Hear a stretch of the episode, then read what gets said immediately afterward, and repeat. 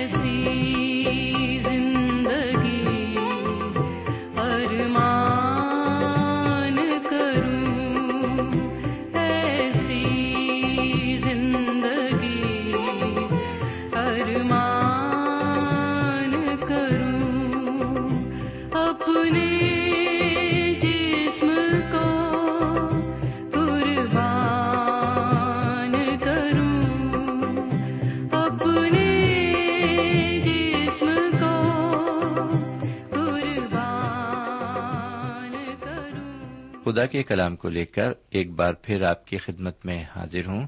سلام قبول فرمائیے۔ سامعین، ہم خدا و تعالی کے شکر گزار ہیں کہ اس نے ایک اور موقع ہمیں عطا فرمایا ہے تاکہ ہم اس کے کلام کا مطالعہ کر سکیں۔ سامعین، ہم آج آپ کی خدمت میں سیمل نبی کی پہلی کتاب کے پانچ، چھ اور سات ابواب کو رکھیں گے۔ یعنی ہم پانچویں، چھٹے اور ساتویں باپ کا مطالعہ کریں گے۔ تھوڑی تھوڑی باتیں ہم تینوں ابواب سے دیکھیں گے۔ تو آئیے اس سے پہلے کہ ہم مطالعے میں آگے بڑھیں۔ ایک چھوٹی سی دعا مانگیں۔ ہمارے پاک پروردگار، رب العالمین، ہم تیرے تہ دل سے شکر گزار ہیں کہ تو نے ایک اور موقع ہمیں عطا فرمایا ہے تاکہ ہم تیرے کلام پر غور کر سکیں اور تیرے کلام سے ہم وہ باتیں سیکھ سکیں جو ہماری زندگی کا نصب العین ہے اور جو ہمیں ہمیشہ کی زندگی میں داخل کرتی ہیں۔ خدا ہم تیرے شکر گزار ہیں کہ تو ہر روز ہمارے لیے ایسے موقع فراہم کرتا ہے تاکہ ہم اپنی روحوں کو مضبوط کر سکیں۔ ہماری تج سے دعا ہے، آج کے مطالعے کا ایک ایک لفظ ہماری سمجھ میں آئے اور اس کے مفہوم کو ہم سمجھتے ہوئے اسے اپنی زندگی میں عملی جامہ دے سکیں۔ یہ دعا ہم اپنے حضور کریم جناب سیدنا یسو مسیح کے وسیلے سے مانگتے ہیں۔ آمین۔ سامعین، جیسا کہ ابھی میں نے بتایا کہ ہم سیم النبی کی پہلی کتاب کے پانچویں، چھٹے اور ساتویں باپ کا مطالعہ کریں گے۔ تو سب سے پہلے ہم پانچویں باپ کو شروع کرتے ہیں۔ اس کی ابتدائی پانچ آیتوں کی تشریح ہم آپ کی خدمت میں پیش کرتے ہیں۔ سامعین، جب فلسطینوں نے خداون کے عہد کے صندوق پر اپنا قبضہ کر لیا، تو انہوں نے یہ سوچا کہ جیسے انہوں نے ایک حکومت فتح کر لی ہے، یا پھر ان کے ہاتھ کوئی بیش قیمت اور اچھی چیز آ گئی ہے۔ اور جب جب انہوں نے اس صندوق کو دجون کے گھر میں رکھا، ان کا دیوتا منہ کے بل گر پڑا۔ میرے پیارے بھائی بہن، یہاں میں ایک ایسی بات آپ کو بتانا چاہتا ہوں جو شاید آپ کے لیے بالکل نئی ہوگی۔ اور وہ بات یہ ہے کہ خدا کے صندوق کی دجون کے گھر میں موجودگی کے سبب سے اس کے دیوتا کی دھجیاں اڑ گئیں۔ یہ خدا رب الافواج کا، ان کو چڑانے کا ایک اپنا طریقہ تھا۔ وہ فلسطینوں پر یہ ظاہر کرنا چاہتا تھا کہ ان کے دیوتا اس کی موجودگی میں لاغر ہیں۔ میرا خیال ہے کہ رب الافواج یہ کام صرف مذاق میں کر رہا تھا، جس سے کہ فلسطی چڑے اور جان لیں کہ ان کے دیوتا بے جان اور حقیر ہیں۔ انہوں نے بہت جلد محسوس کر لیا کہ خدا کے صندوق کو رکھنے سے کوئی فائدہ نہیں ہے۔ حقیقت تو یہ ہے کہ یہ صندوق ان کے لیے ایک خطرہ بن گیا تھا۔ آئیے ذرا دیکھیں کہ اس خطرے کو وہ کس طرح ٹالتے ہیں۔ پانچویں باپ کی چھٹی آیت سے بارہویں آیت تک عبارت کی تشریح پر غور کیجیے۔ سامن یہ سوچ کر کہ یہ سب مصیبتیں ایک اتفاق ہوں گی، وہ خدا کے صندوق کو فلسطین کے دوسرے شہر میں بھیج دیتے ہیں۔ میرے بھائی خداون کا یہ صندوق ایک شہر سے دوسرے شہر اور ایک مقام سے دوسرے مقام کو جاتا رہا۔ جہاں جہاں خدا کا صندوق پہنچا، وہاں وہاں خدا کا ہاتھ وہاں کے لوگوں کے خلاف اٹھا اور وہاں ہلچل مچ گئی۔ آخرکار لوگوں نے سرداروں کو بلا کر مشورہ کیا۔ اور یہ طے پایا گیا کہ اس کو روانہ کر دیا جائے تاکہ وہ پھر اپنی جگہ چلا جائے۔ جیسا کہ آٹھویں آیت سے لے کر دسویں آیت تک عبارت معقوم ہے۔ سامعین، خدا و تعالیٰ نے فلسطینوں کا انصاف کیا اور ان پر اپنا قہر ظاہر کیا۔ اب فلسطینوں کے پاس ایک سوال تھا، آخر اسرائیل کے خدا کے عہد کے صندوق کو کیا کیا جائے؟ مطالعے میں آگے بڑھتے ہیں۔ اور چھٹے باپ کو اب آپ کے سامنے رکھتے ہیں۔ اس باپ کی پہلی آیت کو سنیے۔ سو خداون کا صندوق سات مہینے تک فلسطینوں کے ملک میں رہا۔ سامعین، اس دوران فلسطی خداون کے صندوق کے باعث بہت پریشان رہے۔ جب بھی وہ اسے دجون کے گھر میں رکھتے، وہ گر پڑتا اور پھر اس ٹوٹے ہوئے دیوتا کی پرستش کرنا واجب نہیں تھا۔ اس لیے خدا کا صندوق جات کو پہنچایا گیا۔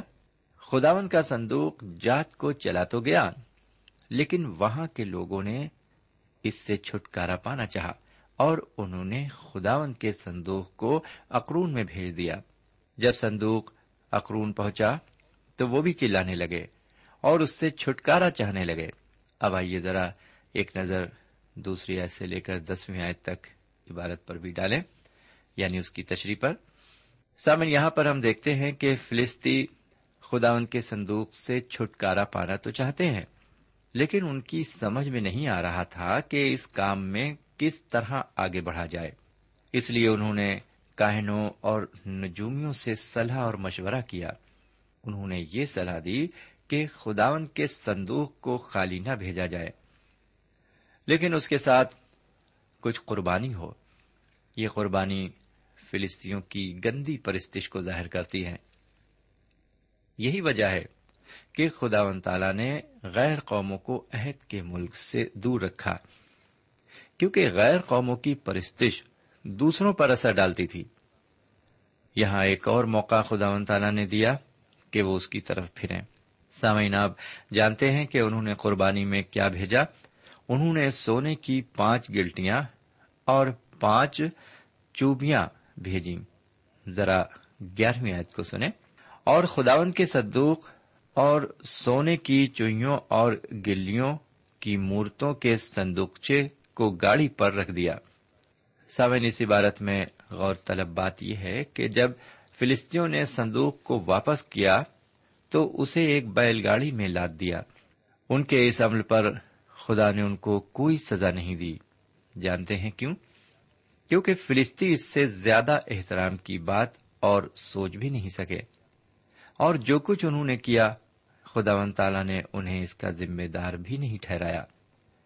لیکن اسرائیلی اس کے احترام کا بہتر طریقہ جانتے تھے۔ اور آگے چل کر ہم دیکھیں گے کہ خداون نے انہیں اس کی بے ادبی کے لیے ذمہ دار ٹھہرایا۔ ان کا انصاف کیا اور انہیں سزا دی۔ لیکن خدا نے ان دونوں کے بیچ یہ فرق کیوں نبھایا؟ اس کی وجہ یہ تھی کہ اسرائیلی بہتر جانتے تھے کہ خدا ان کے سندوق کی کس طرح عزت کی جانی چاہیے۔ آئیے اب ذرا بارہویں آیت سے لے کر اٹھارہویں آیت تک عبارت پر ایک نظر ڈالیں یعنی اس کی تشریح دیکھیں۔ سامعین، یہاں پر ہم دیکھتے ہیں، گاڑی میں جو گائیں استعمال کی گئی ہیں، وہ اپنے مزاج کے برعکس کام کر رہی ہیں۔ انہوں نے اپنے بچڑوں کو چھوڑ دیا ہے۔ اور وہ ڈکارتی ہوئی بیت شمس کے راستے پر ہولی اور ان کے پیچھے فلسطی بھی چلتے تھے۔ تیرہویں آئے سے لے کر پندرہویں آئے تک ہم دیکھتے ہیں کہ اسرائیلیوں نے اپنے لیے کچھ بھی نہیں رکھا، جو کہ قابل تعریف ہے۔ انہوں نے ان گایوں کی قربانی دی۔ بیت شمس کے لوگوں نے بھی اسی دن سختنی قربانی خدا کے حضور گزرانی۔ اور جب ان پانچوں فلسطی سرداروں نے دیکھا کہ اسرائیلیوں نے خدا ان کے سندوق کو اتار لیا تو وہ واپس اخرون کو لوٹ گئے۔ اب آئیے ذرا انیسویں آیت پر غور کریں۔ لکھا ہوا ہے، اور اس نے بیت شمس کے لوگوں کو مارا، اس لیے کہ انہوں نے خدا ان کے سندوق کے اندر جھانکا تھا۔ سو اس نے ان کے پچاس ہزار اور ستر آدمی مار ڈالے، اور وہاں کے لوگوں نے ماتم کیا۔ اس لیے کہ خدا ان نے ان لوگوں کو بڑی مری سے مارا۔ سوئن بیت شمس کے لوگوں پر مری اس لیے نازل ہوئی کہ انہوں نے وہ کام کیا جس کو کرنے کے لیے خدا نے منع کیا تھا۔ خدا ان کے سندوق کو پاک ترین مقام پر رکھا جانا چاہیے تھا۔ سردار کہن کو یہ اجازت تھی کہ پاک ترین مقام پر سال میں صرف ایک بار ہی جائے۔ میرے بھائی، فلسطین ساری باتوں کو نہیں جانتے تھے۔ لیکن اسرائیلی ان باتوں سے واقف تھے۔ یہی وجہ ہے کہ خداون تعالیٰ نے انہیں سزا دی کیونکہ انہوں نے رب الافواج کے خلاف کام کیا تھا۔ آئیے اب اگلی عبارت پر غور کریں، چھٹے باپ کی بیسویں آیت کو سنیے۔ سو بیس شمس کے لوگ کہنے لگے کہ کس کی مجال ہے کہ اس خداون خدا قدوس کے آگے کھڑا ہو اور وہ ہمارے پاس سے کسی کی طرف جائے۔ میرے پیارے بھائی بہن اس سے یہاں پر یہ مراد نہیں ہے کہ انہوں نے صندوق کے اندر جھانکا اور جو کچھ انہوں نے دیکھا اسے انہیں نہیں دیکھنا چاہیے تھا۔ یہاں یہ مقصد نہیں ہے۔ یہ عہد کا صندوق ایک صندوق تھا اور پاک ترین تھا اور اس پاک ترین مقام سے خداون اپنے لوگوں سے بات چیت کرتا تھا۔ لیکن اب وہ ان سے ملاقات نہیں کرتا ہے۔ ان کی بغاوت اور ان کا خدا کی شان میں گستاخی کرنا ان کی نافرمانی ظاہر کرتا ہے۔ وہ خدا سے دور ہو گئے ہیں۔ یہی وجہ تھی کہ خداون نے ان کا انصاف کیا اور انہیں سزا دی۔ آگے کسویں آیت میں مرقوم ہے۔ اور انہوں نے کریتے یاریم کے باشندوں کے پاس قاصد بھیجے اور کہلا بھیجا کہ فلسطی خداون کے صندوق کو لے آئے ہیں۔ سو تم آؤ اور اسے اپنے ہاں لے جاؤ۔ سامن، یہاں پر ان اسرائیلیوں نے توہم پرستی کی حالت میں خبر بھیجی کہ وہ آ کر اسے لے جائیں، کیونکہ وہ بھی صندوق سے چھٹکارا چاہتے تھے۔ دوسرے الفاظ میں یہ کہا جا سکتا ہے کہ اسرائیل خداون کے عہد کے صندوق کو لینے کے لیے تیار نہیں تھے۔ وہ خدا کے پاس آنا نہیں چاہتے تھے۔ میرے پیارے بھائی بہن اور میرے پیارے بزرگ جناب سعید مسیح کو اس دنیا میں تشریف لائے ہوئے دو ہزار سال ہو چکے ہیں۔ انہوں نے دنیا کے تمام گنہگاروں کے لیے نجات کا دروازہ کھول دیا ہے۔ اور آج بھی ہر ممکن طریقے سے خدا ان کا کلام اور نجات کا مسردہ لوگوں تک پہنچایا جا رہا ہے۔ لیکن کیا میں اور آپ اس کی طرف رجوع ہو رہے ہیں؟ سمعین اب میں آپ کی خدمت میں سیم النبی کی پہلی کتاب کے ساتویں باپ کو پیش کرتا ہوں۔ اس باپ میں کل سترہ آیتیں ہیں۔ اس بات میں ہم یہ دیکھیں گے کہ بنی اسرائیل ایک بار پھر خدا کی طرف رجوع لاتے ہیں اور سیم النبی کی پیشن گوئی میں ان کے اندر مذہبی جوش پھر سے بھرتا ہے۔ اور وہ ابن ازر کے مقام پر فلسطینوں سے جنگ کرتے ہوئے فتح بھی حاصل کرتے ہیں۔ بہرکیف، ہم پہلی اور دوسری آیت کو سنیں گے۔ لکھا ہوا ہے۔ ساتویں باپ کی پہلی اور دوسری آیت۔ تب کریت یاریم کے لوگ آئے اور خدا ان کے صندوق کو لے کر امیداب کے گھر میں جو ٹیلے پر ہلائے اور اس کے بیٹے ایلیزر کو مقدس کیا کہ وہ خداوند کے صندوق کی نگبانی کرے۔ اور جس دن سے صندوق کریت یاریم میں رہا، تب سے ایک مدت ہو گئی یعنی بیس برس گزرے۔ اور اسرائیل کا سارا گھرانہ خداوند کے پیچھے نوحہ کرتا رہا۔ سامن اس عبارت سے یہ نتیجہ نکلتا ہے کہ بیس سال کے بعد بنی اسرائیل خداون کی طرف مڑتے ہیں۔ وہ اب تک بت پرستی میں ڈوبے ہوئے تھے اور بالیم اور استارات دیوتاؤں کی عبادت کرتے تھے۔ لیکن اب ان کو اپنے سے دور کرتے ہیں اور اس مقام پر آ گئے ہیں جہاں ان کو خداون کی ضرورت تھی۔ میرے پیارے بھائی بہن، جس دور میں میں اور آپ رہ رہے ہیں، اس دور میں لوگ خدا کے مقدس کلام کی طرف رجوع فرما رہے ہیں۔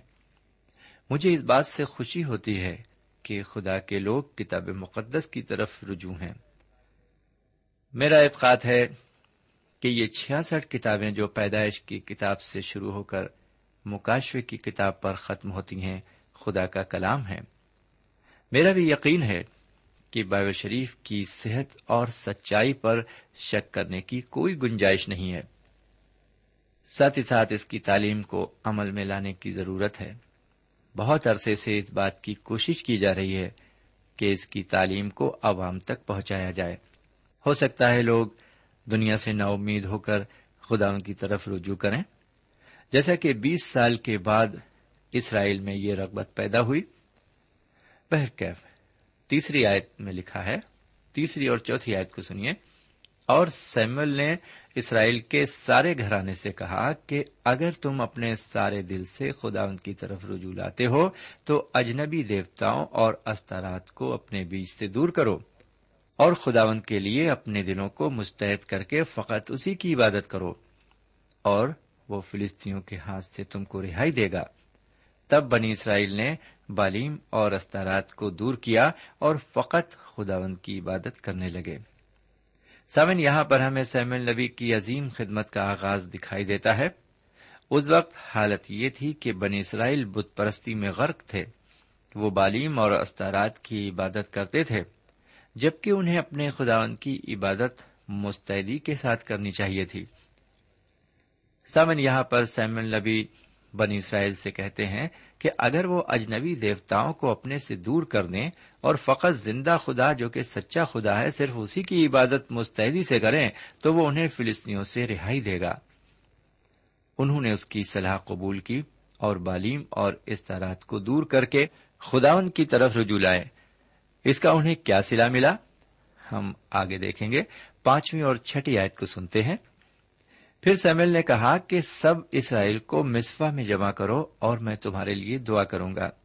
سو وہ سب مسفا میں فراہم ہوئے اور پانی بھر کر خداوند کے آگے اونڈیلا اور اس دن روزہ رکھا اور وہاں کہنے لگے کہ ہم نے خداوند کا گناہ کیا ہے اور سیمل مسفا میں بنی اسرائیل کی عدالت کرتا تھا۔ سامن جس طرح بنی اسرائیل خداون کے فضل کے لیے ترس رہے تھے، اسی طرح آج ہمیں بھی فضل کی ضرورت ہے۔ آج بھی لوگ دل میں کلام کے بھوکے اور پیاسے ہیں اور وہ یہ کہتے سنائی پڑتے ہیں کہ ہم سوروں کی پھلیاں کھاتے کھاتے تنگ آ چکے ہیں۔ اب وہ پھر اپنے باپ کے گھر واپس جانا چاہتے ہیں۔ لیکن اب انہیں خدا کے کلام کے دروازے سے ہو کر آنا ہوگا۔ سیون سیمل نبی اسرائیلیوں کا نبی ہی نہیں، بلکہ وہ ساری اسرائیل قوم کا منصف بھی ہے۔ یعنی وہ ساری قوم کا قاضی ہے۔ یہاں پر ہم بنی اسرائیل کو مصنوعی معبودوں کی عبادت کو چھوڑ کر خدا و تعالی کی عبادت کی طرف رجوع ہوتے ہوئے دیکھتے ہیں اور سیم النبی ان کے لیے خدا سے دعا کرتے ہیں۔ وہ اپنے گناہوں کا اقرار کرتے ہیں، جو خدا ان کے پاس آنے کا صحیح طریقہ ہے۔ میرا اپنا خیال ہے کہ گناہوں کے اقرار کرنے کے علاوہ اور کوئی دوسرا راستہ ہے ہی نہیں۔ آج کے دور میں بہت سے طریقوں کو خدا کی بخشش حاصل کرنے کے لیے کارآمد ثابت کیا جاتا ہے۔ لیکن خدا کے لوگوں کو ضرورت اس بات کی ہے کہ وہ اس کے پاس آئیں اور اپنے گناہوں کا اقرار کریں، جس طرح سے بنی اسرائیلیوں نے کیا۔ خدا کے کلام کی روشنی میں ہمیں اپنے آپ کو جانچنا چاہیے۔ جناب پولس رسول رومیو کے خط اور اس کے تیسرے باپ کی تیئیسویں آیت میں اور جناب یوہنا رسول اپنے پہلے خط کے پہلے باپ کی نویں آیت میں مرقوم فرماتے ہیں رومیو تین تیئیس اس لیے کہ سب نے گناہ کیا اور خدا کے جلال سے محروم ہیں۔ پہلا یوہنا پہلا باب اس کی نویں آیت۔ اگر ہم اپنے گناہوں کا اقرار کریں تو وہ ہمارے گناہوں کو معاف کرنے اور ہمیں ساری ناراستی سے پاک کرنے میں سچا اور عادل ہے۔ جی ہاں میرے پیارے بھائی بہن، اگر ہم سچ مچ میں اپنے کو دیکھیں تو ہم پائیں گے کہ ہم خدا کے جلال سے محروم ہیں۔ لیکن ہمارے گناہ سیدنا مسیح کے خون کے وسیلے سے دھوئے جا سکتے ہیں اور ہم خدا کے فضل کو حاصل کر سکتے ہیں۔ بہرکیف، اب ہم اسرائیلیوں اور فلسطینوں کے درمیان ہوئی جنگ کے نتیجے کو دیکھیں گے۔ ہم آگے بڑھتے ہیں اور آٹھویں آیت سے گیارہویں آیت تک عبارت کی تشریح دیکھتے ہیں۔ میرے بھائی بنی اسرائیل خدا کی طرف رجوع لاتے ہیں۔ انہوں نے اجنبی دیوتاؤں کو اپنے سے دور کر دیا ہے۔ سیمل نبی نے ان کی معافی کے لیے خداون سے دعا کی ہے اور خدا نے ان کی مدد کی۔ اسرائیلیوں نے جنگ میں بڑی فتح حاصل کی۔ یہ فتح ان کی پہلی اور بڑی فتح تھی، جو کہ ایک طویل مدت کے بعد انہیں نصیب ہوئی تھی۔ اس فتح کے ذریعے خداون نے ان پر ظاہر کیا کہ وہی رب الافواج ہے اب میں آپ کی خدمت میں ایک اور عبارت کو پیش کرتا ہوں، جو بارہویں آیت میں پائی جاتی ہے۔ تب سیمل نے ایک پتھر لے کر اسے مسفا اور شین کے بیچ میں نصب کیا اور اس کا نام ابن اظہر یہ کہہ کر رکھا کہ یہاں تک خداون نے ہماری مدد کی۔ سامن کتاب مقدس کے جن ناموں کا استعمال ہوا ہے، اس کے کوئی نہ کوئی معنی ضرور ہیں۔ یہاں ابن اظہر استعمال کیا گیا ہے، جس کے معنی ہے مدد کا پتھر۔ اور انگریزی میں اس کا ترجمہ ہے stone of help stone of help یہاں تک خداون نے ہماری مدد فرمائی۔ یہ پتھر ایک یادگار کا پتھر تھا، جو اسرائیلیوں کے ماضی کے متعلق اشارہ کرتا تھا۔ یہ پہچان کا پتھر تھا، جو دور حاضرہ کے بارے میں بھی اشارہ کرتا تھا۔ یہ مکاشفے کا پتھر تھا جو مستقبل کے لیے تھا۔ سمعین رواجی طور پر اکثر ہم ماضی کی یاد کرتے ہیں۔ آپ کو یاد ہوگا کہ خدا نے جناب پولس کی مارفت فلپیوں کی کلیسیا سے کیا فرمایا۔ انہوں نے فرمایا، اور مجھے اس بات کا بھروسہ ہے کہ جس نے تم میں نیک کام شروع کیا ہے، وہ اسے یسو مسیح کے دن تک پورا کرے گا۔ فلپیوں کا خط پہلا باب اور اس کی چھٹی آیت میں مرقوم ہے یہ عبارت۔ میرے بھائی، کیا خداون آپ کو یہاں تک لایا ہے؟ کیا آج وہ آپ کی پیشوائی کر رہا ہے؟ کیا وہ آپ کی رہنمائی کر رہا ہے؟ اگر وہ ایسا کرتا ہے تو آپ کہہ سکتے ہیں، یہاں تک خداون نے ہماری مدد کی ہے۔ کیونکہ اس نے یہاں تک آپ کی مدد کی ہے، وہ آگے بھی آپ کی مدد کرے گا۔ میرے بھائی، داؤد علیہ السلام فرماتے ہیں خداون کا شکر کرو، کیونکہ وہ بھلا ہے اور اس کی شفقت ابدی ہے۔ خداون کے چھڑائے ہوئے یہی کہیں جن کو اس نے فدیا دے کر مخالف کے ہاتھ سے چھڑایا۔ میرے بھائی بہن، میں بھی شخصی طور سے یہ کہتا ہوں کہ خداون بھلا ہے۔ خداون وہ ہے جس نے ہماری مدد کی اور مستقبل میں بھی کرتا رہے گا۔ میرے بھائی، ایک تاجر کا قول ہے کہ گزرا ہوا کل رد کیے ہوئے چیک کی مانند ہے۔ آنے والا، لیکن آج کا دن نقدی یعنی کیش ہے۔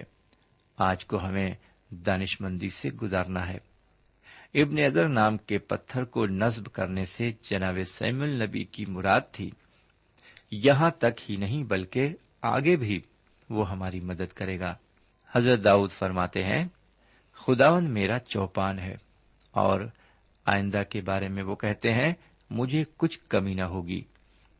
سامن ہمیں بھی ایک ایسے پتھر کی ضرورت ہے جو ابن اظہر کی مانند ہو، اور وہ پتھر ہیں ہمارے جناب سیدنا یسو مسیح، جو ہماری ہمیشہ مدد کرنے کے لیے تیار ہیں۔ آئیے ذرا تیرہویں آیت کو سنیں۔ سو فلسطی مغلوب ہوئے اور اسرائیل کی سرحد میں پھر نہ آئے، اور سیمل کی زندگی بھر خداوند کا ہاتھ فلسطینوں کے خلاف رہا۔ جی ہاں میرے بھائی، جب بنی اسرائیل خداوند کی طرف رجوع ہوئے تو خداوند نے ان کی مدد کی۔ وہ مغلوب ہوئے اور ان کی ہمت اس قدر ٹوٹ گئی کہ دوبارہ جناب سیمل کی زندگی تک اسرائیلی سرحد میں آنے کی ضرورت انہوں نے نہیں کی۔ آئیے تھوڑا اور آگے بڑھتے ہیں اور پندرہویں آیت سے سترویں آیت تک عبارت کی تشریح پر ایک نظر ڈالتے ہیں۔ جناب سیمل ایک نبی تھے۔ ہم دیکھا، ہم نے ابھی دیکھا کہ جناب سیمل ایک نبی تھے۔ وہ بنی اسرائیل کے قاضی بھی تھے۔ وہ بیتیل سے مصفا گلگال ہوتے ہوئے راما واپس آتے ہیں۔ یہ علاقہ یروشلم کے شمال میں تھا۔ ان علاقوں میں جا کر وہ اسرائیلیوں کا انصاف کیا کرتے تھے۔ بہرکیف، آج کے مطالعے میں ہم نے دیکھا کہ کس طرح خداون کا صندوق فلسطینوں میں گھومتے ہوئے پھر بنی اسرائیل میں واپس آیا۔ بنی اسرائیل بیس سال تک غلامی میں رہے اور جب وہ جناب سیمل نبی کی رہنمائی میں خدا ان کی طرف رجوع ہوئے تو وہ آزاد ہو گئے اور فلسطینوں نے پھر ان کی سرحد میں قدم رکھنے کی ہمت نہیں کی۔ سامن یہاں پر ہمارا آج کا مطالعہ ختم ہوتا ہے۔ اگر خدا نے چاہا تو اگلے پروگرام میں پھر ملیں گے۔ تب تک کے لیے ہمیں اجازت دیجیے خدا حافظ سامعین، ابھی آپ پرانے عہد نامے سے سمول نبی کی پہلی کتاب کا مطالعہ کر رہے تھے۔ اس مطالعے سے آپ کو روحانی تقویت حاصل ہوئی ہوگی۔ ہمیں یقین ہے، آپ اپنے تاثرات سے ہمیں ضرور نوازیں گے۔ ہم آپ کے خط کے منتظر رہیں گے۔ ہمارا پتہ ہے۔ پروگرام نور ال post box number one five seven five Sialkot, Pakistan. پتہ ایک بار پھر سن لیں۔ پروگرام نور ال پوسٹ باکس نمبر ایک پانچ سات پانچ سیال کوٹ پاکستان۔ اب آپ ہم سے ٹیلی فون اور ای میل سے بھی رابطہ قائم کر سکتے ہیں۔ ہمارا ٹیلی فون نمبر ہے nine two three four four six four zero four five seven eight. نو دو تین چار چار چھ چار صفر چار پانچ سات آٹھ۔ ہمارا ای میل پتا ہے۔ N A E M three nine four nine eight hotmail dot com. N A E M three nine four nine eight hotmail dot com. ہمارے پروگرام کا وقت اب یہیں پر اختتام پذیر ہوتا ہے۔ اگلے پروگرام میں خدا کے کلام کے ساتھ پھر ملیں گے۔ تب تک کے لیے اجازت دیں۔ خدا حافظ۔